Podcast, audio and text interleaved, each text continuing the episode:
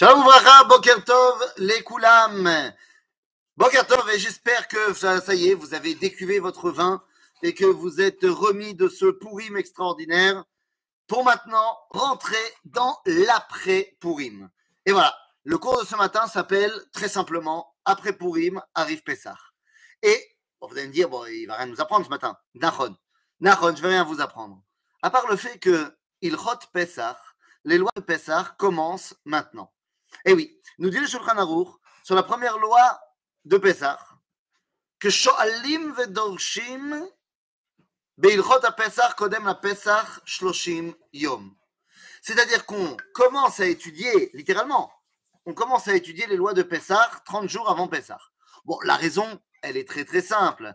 Il y a beaucoup de halachot pour Pessah, et donc, eh bien, on se dit qu'un mois avant Pessah, c'est pas, c'est pas foufou et pas folichon de commencer à étudier ça.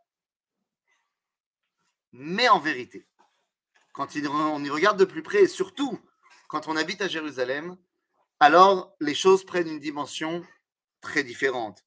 Car 30 jours avant Pessah, c'est Purim à Jérusalem. Certes, dans les villes qui ne sont pas à Jérusalem, eh bien, on va faire le 14 Adar Purim. Et donc le lendemain, le 15, on aura des et on pourra commencer à étudier. Mais pour les gens qui sont à Jérusalem, ils ne sont pas en état d'étudier la halacha Purim. Et pourtant, on leur demande de commencer à l'hydroche. Mazé l'hydroche, c'est demander, mais pas euh, s'il te plaît. C'est demander fermement, je le veux. Et donc, en fait, on te dit 30 jours avant Pessah, à Purim, là où tu as un petit peu euh, abusé de, la boisson, eh bien, tu peux retrouver ton identité la plus profonde. Alors, je ne suis pas du tout en train d'inviter à la boisson, c'est juste à Purim. Mais à Purim, eh bien, tu retrouves ton identité la plus profonde. Et là, tu te dis, Nidoresh et Inyan Pessah. C'est quoi Inyan Pessah C'est pas les lois sur le Hametz et la Matzah, c'est les lois sur le Korban Pessah. On vient dire aux gens, Zéou, Arshav, je veux aller au Beth Amikdash. Je veux me faire un Korban. En vérité, quand on y regarde de plus près, nous dit le Admor Azaken que c'est cette loi-là qui est dans le Shulchan Aruch uniquement pour Pessah, que 30 jours avant la fête, on étudie les lois de la fête. Dit le Admor Azaken dans son Shulchan Aruch Arav que, en fait, pour chaque fête, chaque fête, 30 jours avant la fête, se dévoile l'essence profonde de la fête. Et donc 30 jours avant Pessah, Purim, le moment où tu es arrivé à l'unité complète de Had Deloyada, eh bien, c'est là-bas que tu vas puiser l'essence du dévoilement divin qui va se dévoiler concrètement à Pessah. Et donc, si on y regarde de plus, plus, plus, plus, plus près, eh bien, on se rendra compte que si ce, nous dit, ce que nous dit le Admorazaken, c'est vrai. C'est donc vrai pour toutes les fêtes. Regardez chacune de nos fêtes.